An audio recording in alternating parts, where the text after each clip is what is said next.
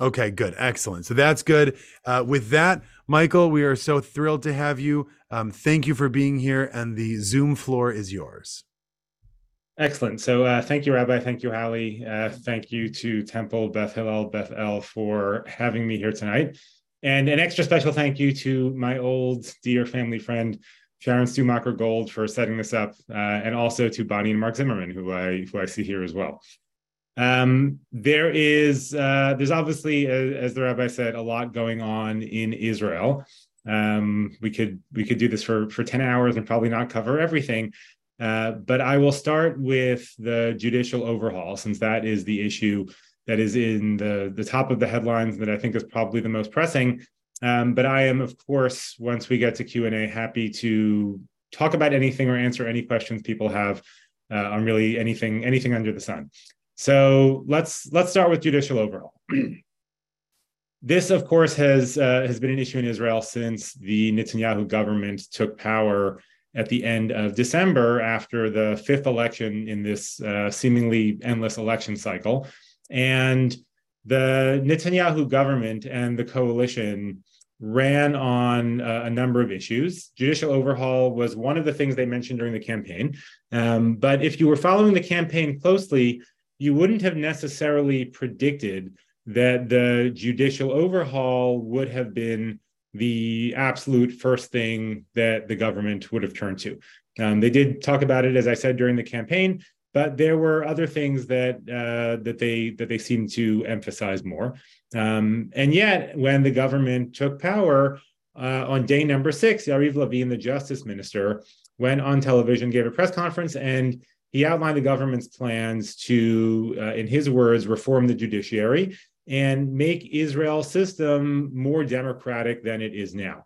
Uh, and there were five main components to that judicial overhaul proposal. I'm not going to go into all of them in depth because then we would be here all night. Uh, but I will I will outline them very briefly and then talk about the one that passed uh, a week and a half ago. So the the five components of the government's judicial overhaul plan were as follows. First was a component that would change the way that judges are selected in Israel. Um, the way that judges are selected in Israel currently is that there is a judicial selection committee.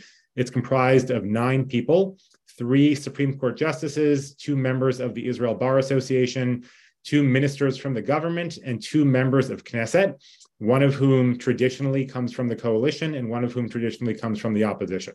So nine people, and it's it's spread across uh, these these four groups: uh, government, Knesset, Supreme Court, and Israel Bar Association.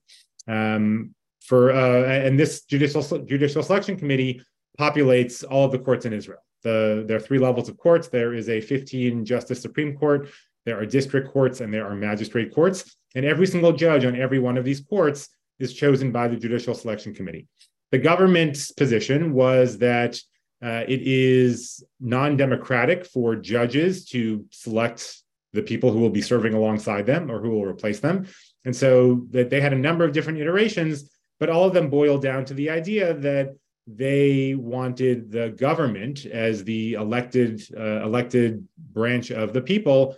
They wanted the government to be able to select the judges without any interference from from other branches. That was number one.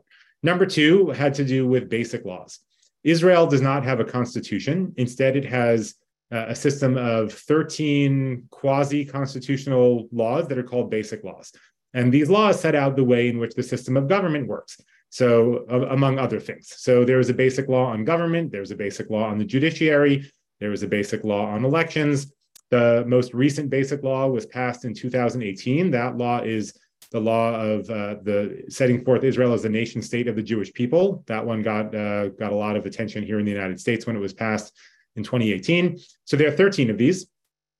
And the second government, the second proposal uh, on the part of this government was to put those basic laws beyond the reach of the Supreme Court and say that there could be no judicial review over basic laws because they are meant to serve as a constitution. We'll come back to that one in a minute because that's going to be very important in terms of understanding what happened a week and a half ago. Proposal number three had to do with all other kinds of legislation. So anything that is not one of the 13 basic laws or an amendment to a basic law. And there, what the government wanted to do was A, make it harder for the Supreme Court to review laws passed by the Knesset. Um, the way they were going to do this was to make it so that any challenge to a Knesset law would have to be heard by the full 15 members of the Supreme Court. That's very unusual. Generally, in Israel, things are heard in three justice panels, um, sometimes in larger panels. Uh, but it's it's exceedingly rare for anything to be heard by the full complement of 15 justices. So the government wanted to make it that if you have a challenge to a Knesset law, it has to be heard by the full complement of 15 justices.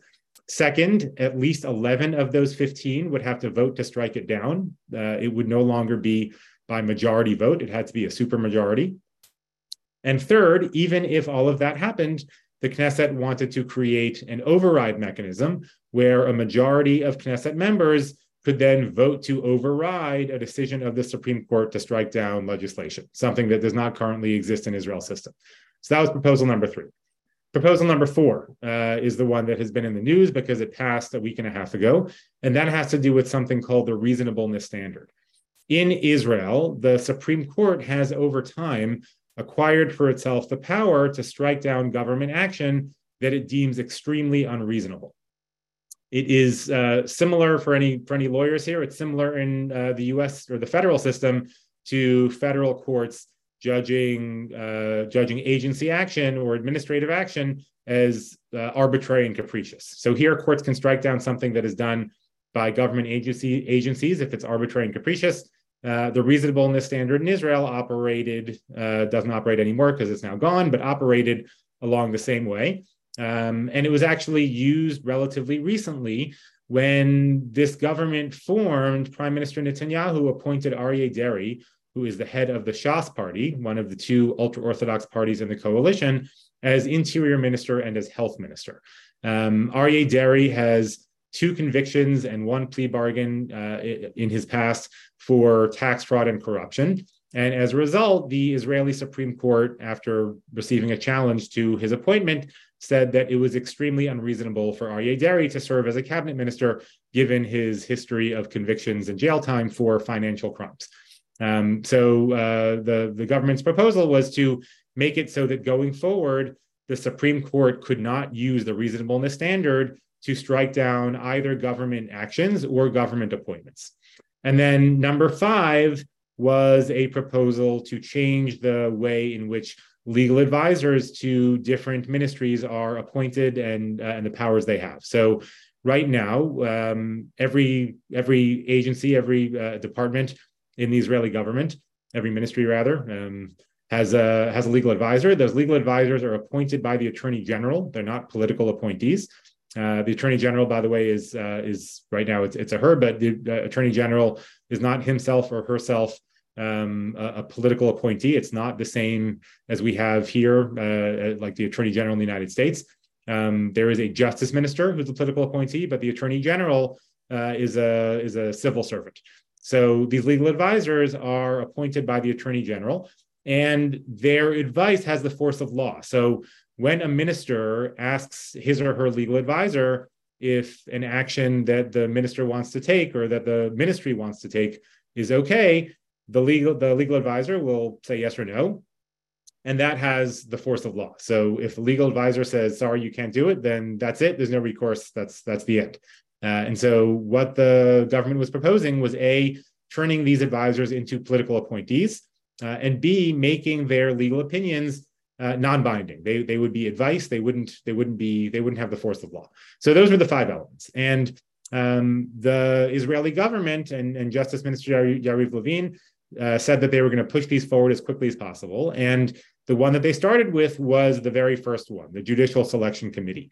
Uh, that is the one that was most important to them. And when they started to try to remake the Judicial Selection Committee, what happened was first protests, and uh, this is now the 31st consecutive week in which there have been protests against the judicial overhaul proposal.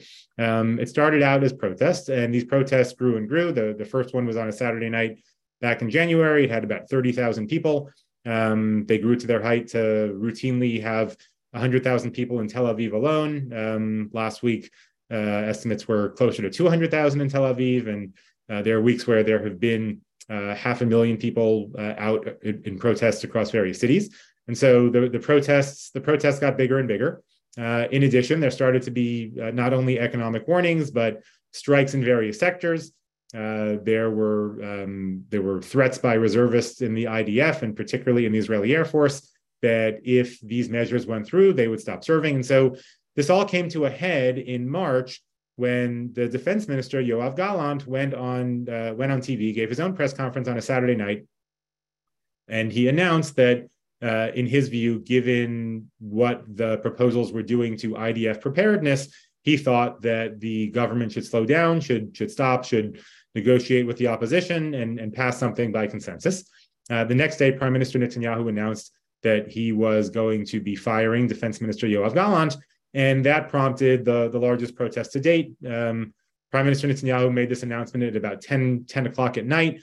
Uh, by 11 o'clock, you had close to half a million people in, uh, in the streets in, in Israeli cities and towns. Uh, and a day later, Prime Minister Netanyahu uh, went on TV and announced that uh, he was going to halt the process until after the Pesach recess, because uh, the Knesset goes on recess over over uh, over Pesach, and that uh, he was going to be accepting the uh, the offer of President Buji Herzog to host negotiations at the president's residence with the with the coalition and with the opposition, and see if they could come to some sort of agreement. And so this process paused for a bit.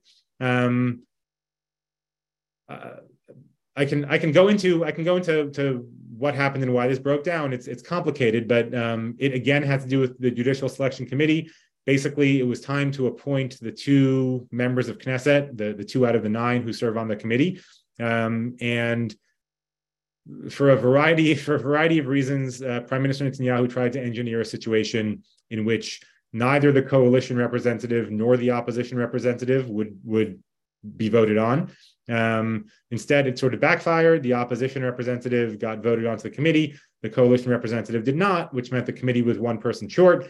Uh, and at that point, that meant the committee could not be convened. And so the opposition leaders, Yair Lapid and Benny Gantz, announced that they were pulling out of the negotiations um, until the committee could be convened.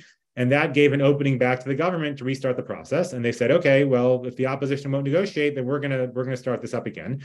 And this time, what they said was, we are going to start with the reasonableness law, not the Judicial Selection Committee proposal, uh, because the reasonableness law was thought to be the, the least controversial of these five these five different elements. Um, and what they decided to do was described by a lot of people as the salami method. If you if you go to protests now in Israel, you, you will see people holding up packages of sliced salami. Um, and the reason it was called the salami method was because instead of pushing everything through at once, the idea was um, you do it in thin slices, right? So you take you take the first, the thinnest slice, which is the reasonableness law, and you pass that, and then if that works, then you you keep on going. So um, the government moved forward, and indeed, a week and a half ago, uh, the government ended up uh, successfully passing an amendment to the basic law on judiciary that says going forward, the neither the Supreme Court nor any other court in Israel can apply the reasonableness standard in judging government policy de- decisions, in judging government appointments, uh, or in judging um, the absence of government action. So, for instance, uh, Justice Minister Yariv Levin is still not convening the Judicial Selection Committee. In the past, the Supreme Court perhaps would have accepted a petition uh, forcing the Justice Minister to convene that committee. And the Supreme Court could have said, in theory, it's extremely unreasonable to not convene the committee. That is no longer something that the Supreme Court has the power to do. Um, so this passed, and uh, what we've seen since it passed are, you know, again, extremely large protests, larger than what we saw before. Um, we have seen some of the IDF reservists, particularly in the Air Force and in the cyber units, and now a bit in the special forces units, uh, follow through on their threats to not show up for reserve duty. There are also uh, some rumors flying around that this is not confined to reservists, that um, career officers are also discussing the possibility of quitting quitting their jobs and, and not showing up. Um, we've seen a number of warnings from financial institutions regarding uh, what may happen to Israel's credit rating in the future. Um, you know, we, we we might not want to gloat about that given uh, given what happened to the U.S. credit downgrade just yesterday. Um, uh, banks who are you know saying that perhaps the investment climate in Israel is is, uh, is is unfavorable at the moment given everything going on. So you know, we are seeing some of the warnings that were issued ahead of ahead of time about what would happen if the government were to uh, were to pass any of these elements, starting to come to fruition. Now, um, one of the the things that I uh, I said a few minutes ago I'd be coming back to um, is that the reasonableness standard being eliminated wasn't passed as a regular law. It was passed as an amendment to basic law on the judiciary. And that makes all this a lot more complicated. So there are a couple of ways in which Israel is distinctive when it comes to its democracy. And these things make any discussion of judicial overhaul a bit more difficult and complicated than they, than they otherwise would be. The first part is, uh, as I as I mentioned before, Israel has no written constitution. That is exceedingly rare. There are only three democracies in the world that have no written constitution. Aside from Israel, the other two are the United Kingdom and New Zealand. Um, I know absolutely nothing about New Zealand, so don't ask me about it. Uh, but I do know I do know a fair a fair bit about the United Kingdom. Um, and in the United Kingdom, there is no written constitution, but there is, of course, um, about eight centuries worth of the development of common law and constitutional traditions. You know, people generally date this back to Magna Carta, but there've basically been eight centuries of push and pull between you know what what was the crown and the nobles, and then uh, became the crown and the parliament, and uh, you know has sort of evolved over time, figuring out in the absence of a constitution how you delineate different powers to different branches of government in Israel, there was no constitution, and um, none of this was really worked out. And you know, while 75 years may seem a long time in, in the lifespan of, uh, of humans, uh, it's not a long time in, in the lifespan of, of the law or of history. And so, you know, Israel um, still is obviously a, a, very young country, and they they punted these issues at the beginning. Uh, there was supposed to be a constitution. It's actually in Israel's Declaration of Independence. Uh, it says that Israel will be will be writing a constitution. Um, and the very first Knesset was actually not a Knesset. It was a constituent assembly that was elected as a constitutional convention. And after a couple of months, uh, David Ben Gurion, the first prime minister, said, you know what, this isn't working. Let's just call ourselves the Knesset and start making laws. Um, and that was how the first Knesset happened. Um, the first elections to an actual Knesset were the second elections, not the first elections. Um, and one of the uh, one of the strange hangovers from from that period is that the committee in the Knesset that is shepherding the judicial overhaul through, led by Simcha Rothman, who is a member of Bezalel Smotrich's Hatzianut Hadatit party, religious Zionism.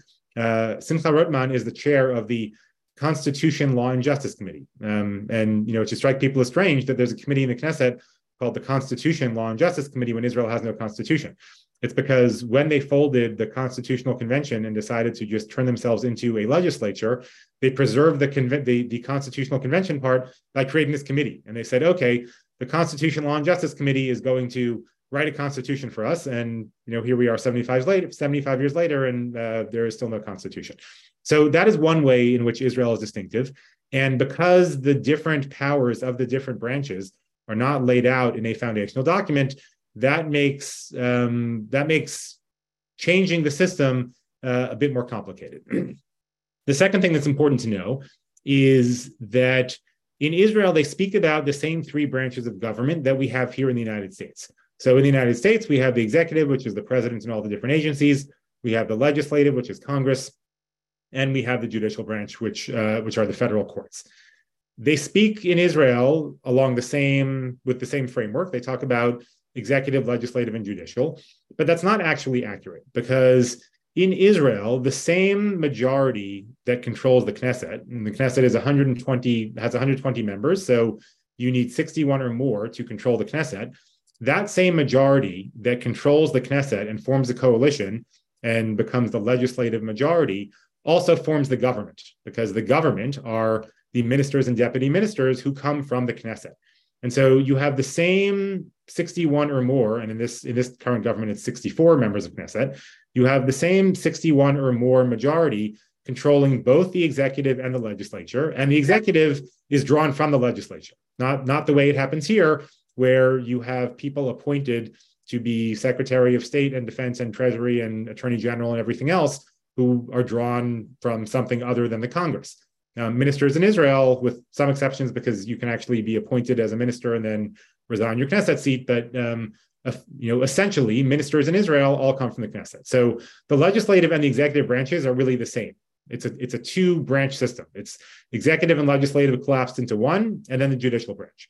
And when you only have two branches of government, and even within that single executive legislative, unlike here, Israel has a unicameral legislature. So you don't have the added layer of having two houses of parliament. You know, we, we see how that works here. Right now, the House is controlled by Republicans, the Senate is controlled by Democrats. And so, you know, in theory, they serve as a check on each other in addition to serving as a check on the president. That doesn't happen in Israel. There's only one chamber. Um, there is no federal system, so you don't have the added the added layer of federal versus state.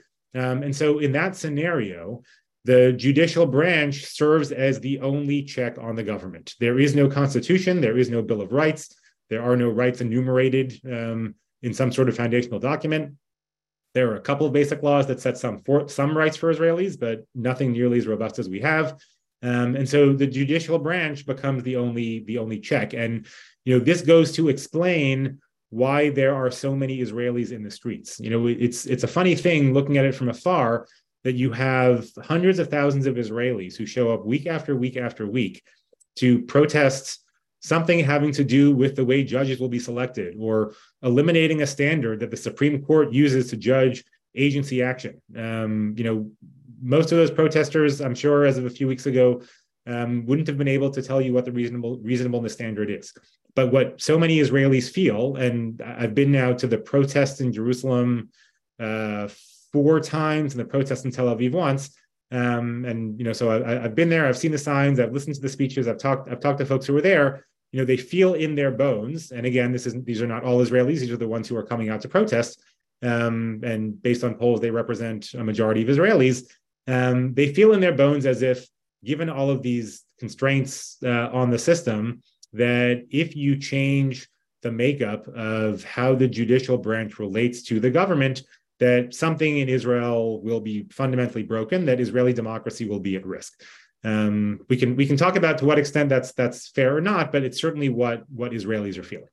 Um, so let's go back to the constitutional part for, for a moment, and then uh, and and then I'm, I'm happy to take questions. Um, the government passed this reasonableness standard as an amendment to the basic law on the judiciary, and that sets up uh, an even bigger potential crisis than might have otherwise been, because the government's position is that these 13 basic laws are meant to serve as a constitution. And so they therefore should have a higher status. And their argument is that it would be unprecedented for, I should note that the Supreme Court has already accepted a petition to, to, to hear a challenge to the reasonableness law, and that hearing is going to be in September. And so the government's position is that uh, because this is part of a it's now part of a basic law. Um, the Supreme Court has never struck down a basic law. It has never struck down even part of a basic law. Um, it does hear challenges to basic laws all the time, particularly over the past few years, but it has never it has never struck any part of it down. And so the government's argument is that this would be unprecedented and it shouldn't be something that the Supreme Court has the power to do. If anybody uh, watched Prime Minister Netanyahu's interviews on US television networks uh, last week or early this week, one of the things that he said was he compared it to the United States. And he said, uh, just like in the United States, the Supreme Court can't strike down a constitutional amendment, that shouldn't be allowed in Israel either. Now, what the what the the opposition and the protesters in the streets would say to that is that um, while these 13 basic laws are meant to serve as a quasi constitution, they don't actually have any sort of higher threshold to be created or to be passed. So, in the United States, for instance, if we want to pass a constitutional amendment, that requires a very high barrier to, to get over. Um, first, it has to be passed by 75% of state legislatures. Then it has to be, you know, passed by a supermajority of both uh, both uh, chambers of Congress. Um, in Israel, if you want to create a new basic law or you want to amend an existing basic law, it just has to pass by a simple majority vote. And so um, last week, uh, the amendment to the basic law on judiciary that eliminated the reasonableness standard, uh, it didn't have to pass in an extra reading. Um, to pass Knesset legislation, it has to pass three times, what are called three readings. You don't need a fourth reading to pass a basic law. You don't have to pass it um, in two consecutive Knessets. Um, you don't have to pass it with a supermajority. Last week it passed on a vote of 64 to nothing uh, because the opposition members all walked out before the vote in protest.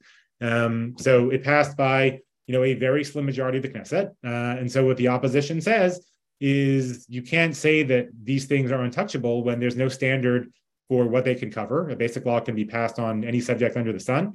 Um, there's no higher standard for for passing them, no no supermajority or anything like that. And so their argument is, you know, if you're going to pass basic laws and treat them as quasi constitutional, there should be some sort of uh, some sort of higher threshold. Um, but because this was passed as an amendment to a basic law, there's going to be this hearing in September, and the Supreme Court is going to have to decide uh, whether it wants, for the first time, to strike down all or part of a basic law.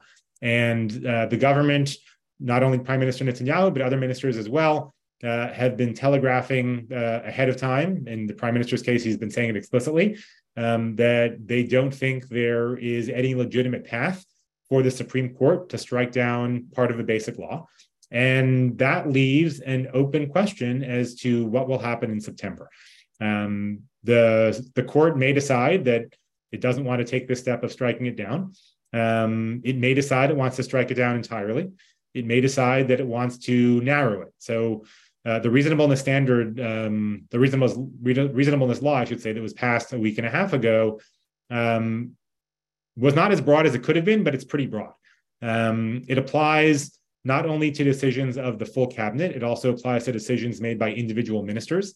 Um, as I noted before, it applies to policy decisions, it, it applies to appointments, it applies to decisions not taken by the government or by individual ministers. And so there's a world, and and if we're if we're going to be making predictions, this is this is my prediction. There's a world in which the Supreme Court says we're not going to strike it down entirely, but we are going to narrow it, and you know perhaps say um, it makes sense that we should not be able to judge actions taken by the entire you know by a vote of the whole cabinet, but we should be able to judge actions taken by individual ministers. Um, or perhaps you know we shouldn't be able to strike down policy decisions, but we should be able to weigh in on appointments. There are different ways in which the court might decide to strike down part of this.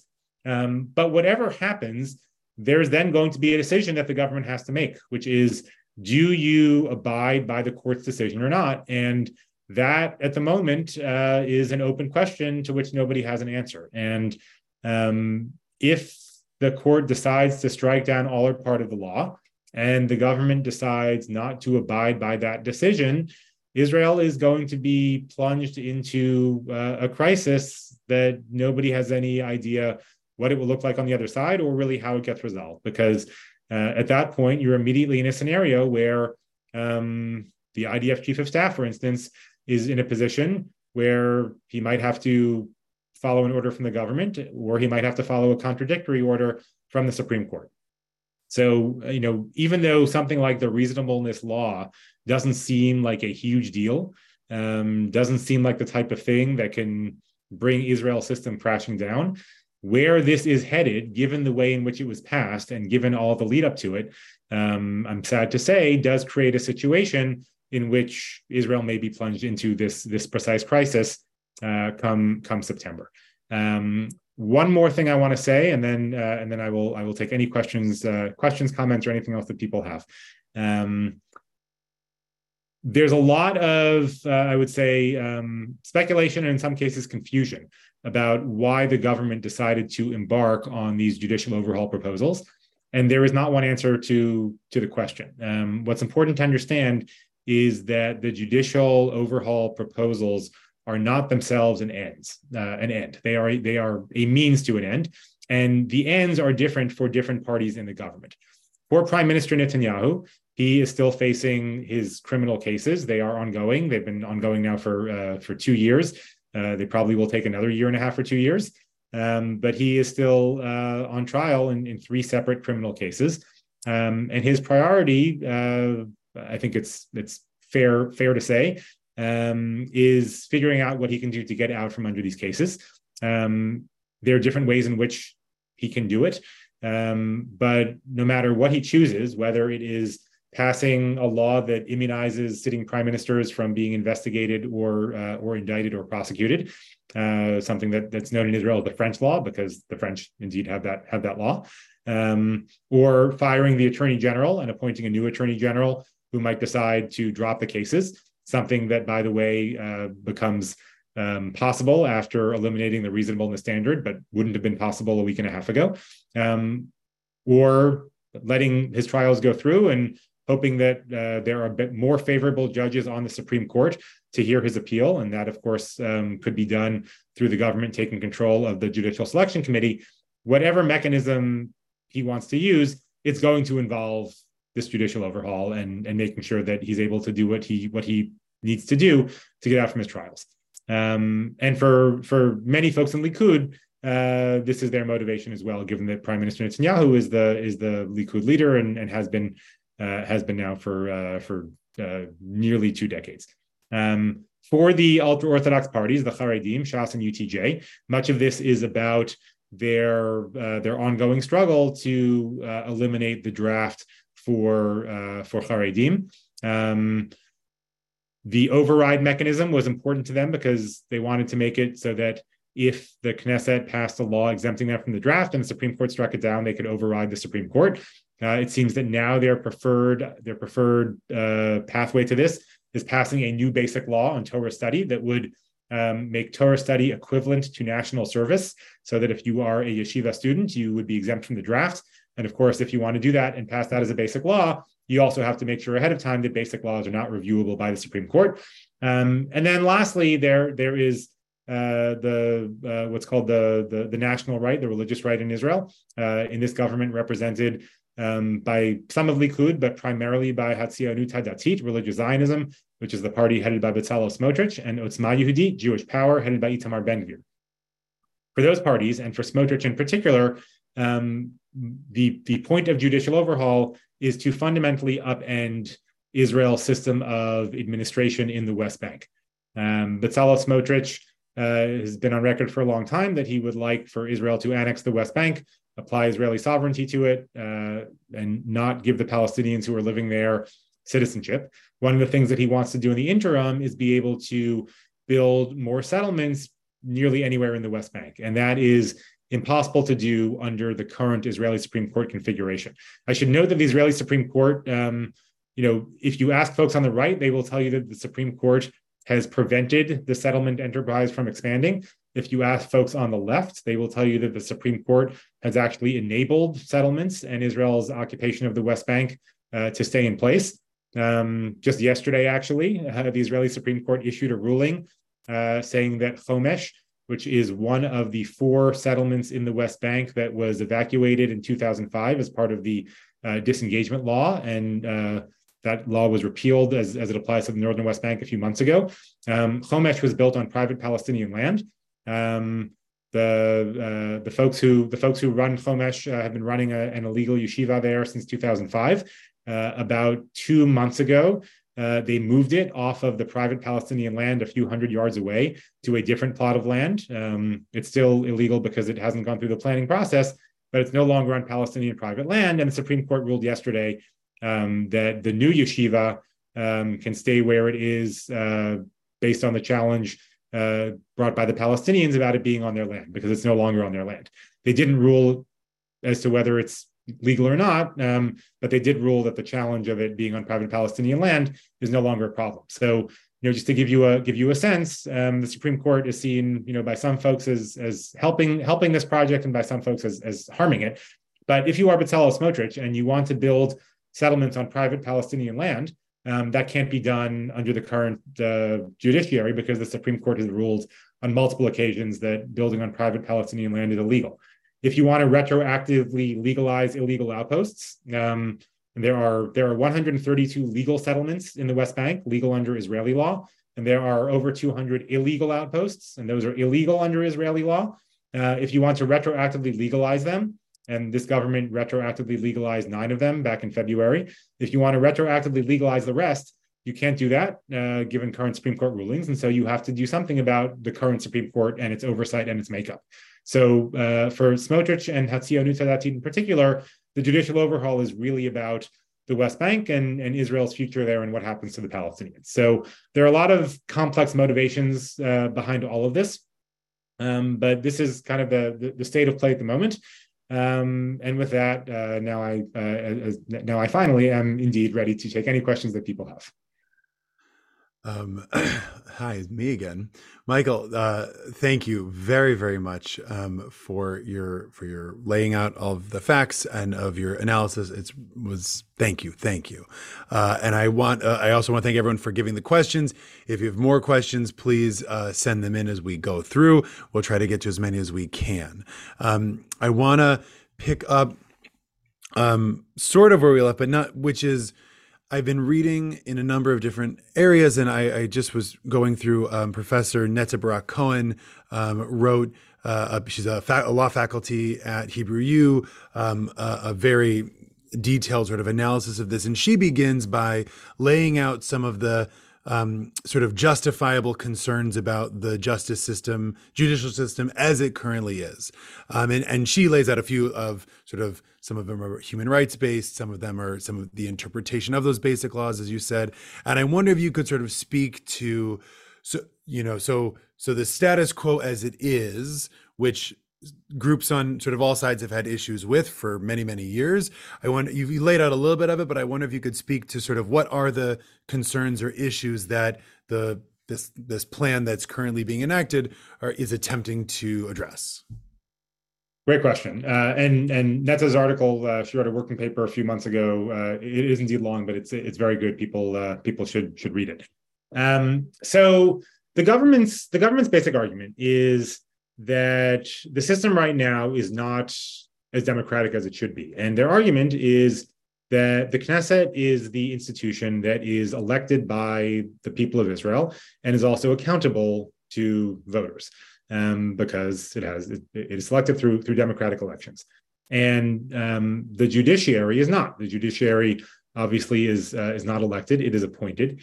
Um, in addition, what they say is that not only is the judiciary appointed and therefore uh, not accountable to the voters and not accountable to the people, um, the judges themselves, through the Judicial Selection Committee, have a hand in selecting uh, the members of their of their own uh, of their own clique, uh, of their own group.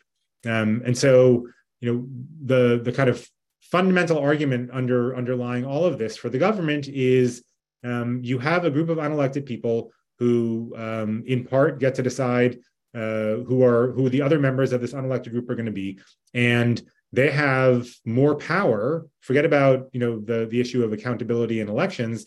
Um, even setting that aside, they ha- they are the more powerful branch. Um, if they if they make a decision, there is no mechanism for the Knesset to override it. Um, they they have unelected uh, legal advisors who, if they say something to a minister, then that's that's that's the that's the rule of law. That's that, that has the force of law. Um, and so their argument is uh, we want to make the system more democratic. We want to make it more accountable to the people. Um, we want it to be that the the people who are chosen or the politicians who are chosen to lead this country by the voters get to have the final say on say in things. And if people, if voters don't like what politicians do, then the answer is there's an election. You know, every supposed to be every four years, but it almost never goes the full four years. Um, you know, you have an election uh, every two, three, or four years, and you can elect somebody else, um, and that's how democracy is supposed to work. Um, you know, so that's sort of the the argument that, that underpins a lot of this. Um, another argument behind this, and, and this goes to the issue of judicial reform, and I should note that when you poll Israelis, two out of every three Israelis are supportive of judicial reform as a concept. There is a widespread sense that the way things work now is not fair, um, and that comes from the fact that historically this actually isn't isn't the case um, really hasn't been the case for the last 15 years. There was an important reform that was made about 15 years ago um, where they they changed the threshold on the judicial selection committee to appoint supreme court justices. Um, it requires seven out of nine people on the committee uh, to appoint a justice and what that means is that you can't appoint justices without consensus and so since they have made that change um, the supreme court tends to be far more diverse in terms of ideology, uh, in terms of right and left, in terms of secular versus religious, in terms of folks who live inside of Israel proper versus folks who live beyond the Green Line in the West Bank. Um, but the historical argument is that the judiciary is the province of the Ashkenazi secular um, central central coastal plain dwelling Israel, um, and that you have this self-perpetuating elite um, that is not representative, that is making decisions for everybody. Um, it is definitely still the case that the Supreme Court is overwhelmingly Ashkenazi, um, but it is you know now more diverse in other ways. But there there is this there is this critique out there, and you know there absolutely is something is something to it. Um, another critique is that you know, and, and, this stems from the fact that there is no constitution. Over time, the Supreme Court has acquired more powers for itself than it used to have. So the Supreme Court did not always have the power to uh, of, of, judicial review over legislation. Um, the Supreme Court did not always have the reasonableness standard. These are things that evolved over time. And so there are many Israelis who look at this and they say, well, okay, the Supreme Court has been doing these things, but who said you could do that? Who, who gave you that power? Um, and so there are lots of Israelis who think that things need to be rebalanced. And so, as I said, two out of every three Israelis are supportive of judicial reform broadly and want to see, they think the pendulum has swung too far in one direction and they want to see some balance brought back to it. Um, the proposals that the government put on the table, um, however, do not have the support of majority of Israelis. Um, what you see is that uh, two out of three Israelis support judicial reform, and nearly as many nearly as many Israelis are against this this specific judicial reform. And because what many folks think is that the government went too far in many of these things. So you know for instance um, if uh, you know if if you're going to have a, a, supreme court override for instance most people think it should be a higher threshold than a simple majority right? It should be 70 or 75 or even 80 whereas the government's proposal was a simple majority of, of 61 um, most people think that if you are going to put basic laws beyond the reach of the Supreme Court, then there should be some sort of standard for how you pass basic laws, but that was not an element of the government's plan. Um, so, uh, you know, a lot of these things to many Israelis seem as if there is a, a kernel of a good idea, but that the government's version of these went too far. Thank you very much um, I, for for your answer. I want to turn to a question someone sent in, which is um, the specific resistance in the military. Um, and now, is, so is that? I guess the question is: is that is there specific resistance from the military, and what would that be, or is it just that the resistance coming from the military is more worrisome, and so it gets more play in the in the media? So that's a that's a hard that's a hard question to answer. Um, it's certainly for many Israelis and and you know for Israel security and for Israeli governance um, more worrisome that it's coming from from the military. What you had in the beginning was within the military, most of the objection um, centered in the Air Force and in the cyber units. Um, and then it started to spread a little bit more to, to special forces units. Those are units that um, traditionally come from, uh, you know, what, what's what's known as uh, as uh, Israel Harishona, First Israel. Um, I hate these terms because because they're they're sort of um, by by definition uh, by definition derogatory. But many Israelis will talk about uh, East, you know first Israel and second Israel, um, and the idea is that um, the, the the secular the secular Ashkenazim are, are first Israel, and uh, and the majority of Israelis um, who are uh, of Mizrahi descent and more traditional uh, are, are second Israel. Um, the Air Force and the cyber units and the special forces units tend to be uh, overly uh, overly represented among members of this, you know, quote unquote first Israel.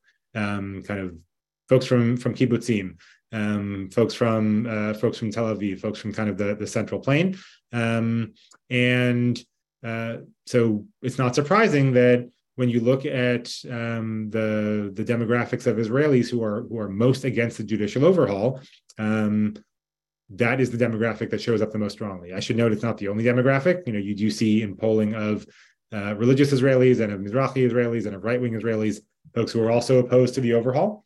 Um, but it is definitely uh, you know centered among this group, and those and and and those groups tend to be overrepresented in those units of uh, of the military. The Air Force, in particular, um, is a is is a problem in this regard um, in terms of in terms of reservists because the Air Force relies more heavily on reservists than any other part of the IDF. Um, 60% of the Air Force uh, are reservists um, because when you have to, you know, when you spend years training not just pilots but navigators uh, and even you know uh, the people who sit in the operations room commanding these operations, um, it takes years and years of intensive training, and so you simply cannot rely on conscripts or even uh, or even career officers. And so, you know, when you talk about uh, a revolt within the Air Force where people say we are not going to serve anymore and do reserve duty, you know, that isn't just taking a few people away that you can live without. Um, that threatens the ability of the Air Force to actually operate. Um, what we are starting to see now is this expand beyond uh, beyond those more elite units um, and down into other units as well. Um, uh, you know, there are now reservists and infantry units who you know who are who are not showing up, um, even in kind of uh, some of the the infantry engineering units. Um, doesn't seem to be very widespread yet in the in the armored corps, um, but it is moving through through the IDF, and so you know it's certainly it's certainly worrisome when it comes to IDF preparedness. Um, and then you know there are also questions about leaving leaving aside IDF preparedness. There are questions about what it does to to Israeli security and the IDF going forward, even when Israel gets beyond this crisis, which which I hope it gets beyond sooner rather than later, because the IDF um, is is a it's a it's a conscript army, right? It's it's you know it's referred to oftentimes as the, the People's Army. It's viewed not only as a melting pot and a place where people of all backgrounds come together and they work together. It's also viewed as um, because it's drawn from all Israelis except for for the most part, except for the Haredim uh, and except for Israeli Arabs. Um, it's also seen as uh, creating this this ethos um, where where it stands above stands above politics, stands above political and policy differences, and that has now um, in many ways been shattered. And I think that there is an open question as to what that will do to the IDF going forward. Um, are people going to be as willing to, you know, show up when they're 18 and, and give three years of their lives to the IDF, um, you know, without without complaint?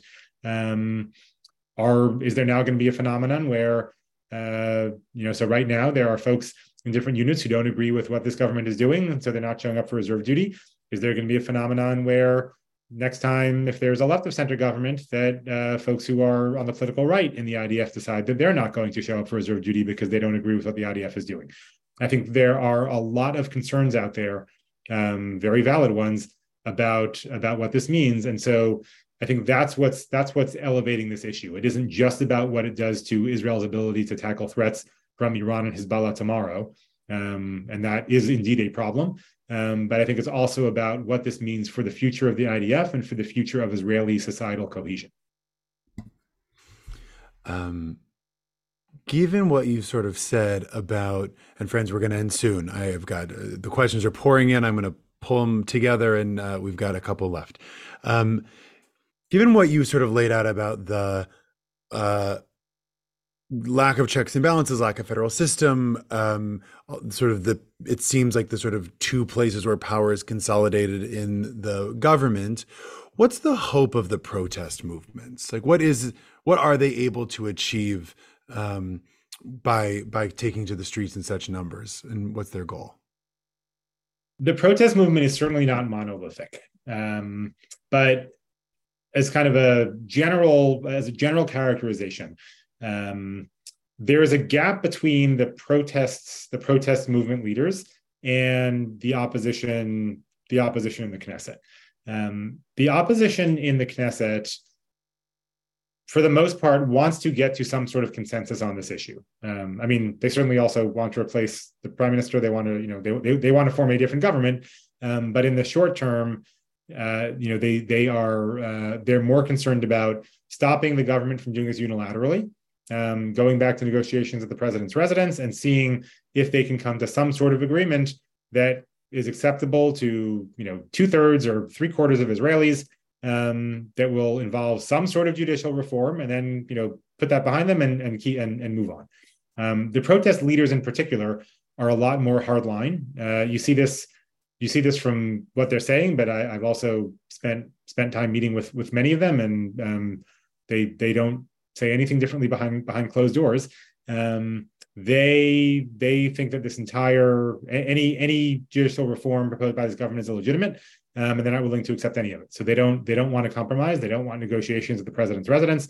they want this stopped entirely. Um, and then there definitely is a segment of the protesters that have moved beyond the issue of judicial overhaul.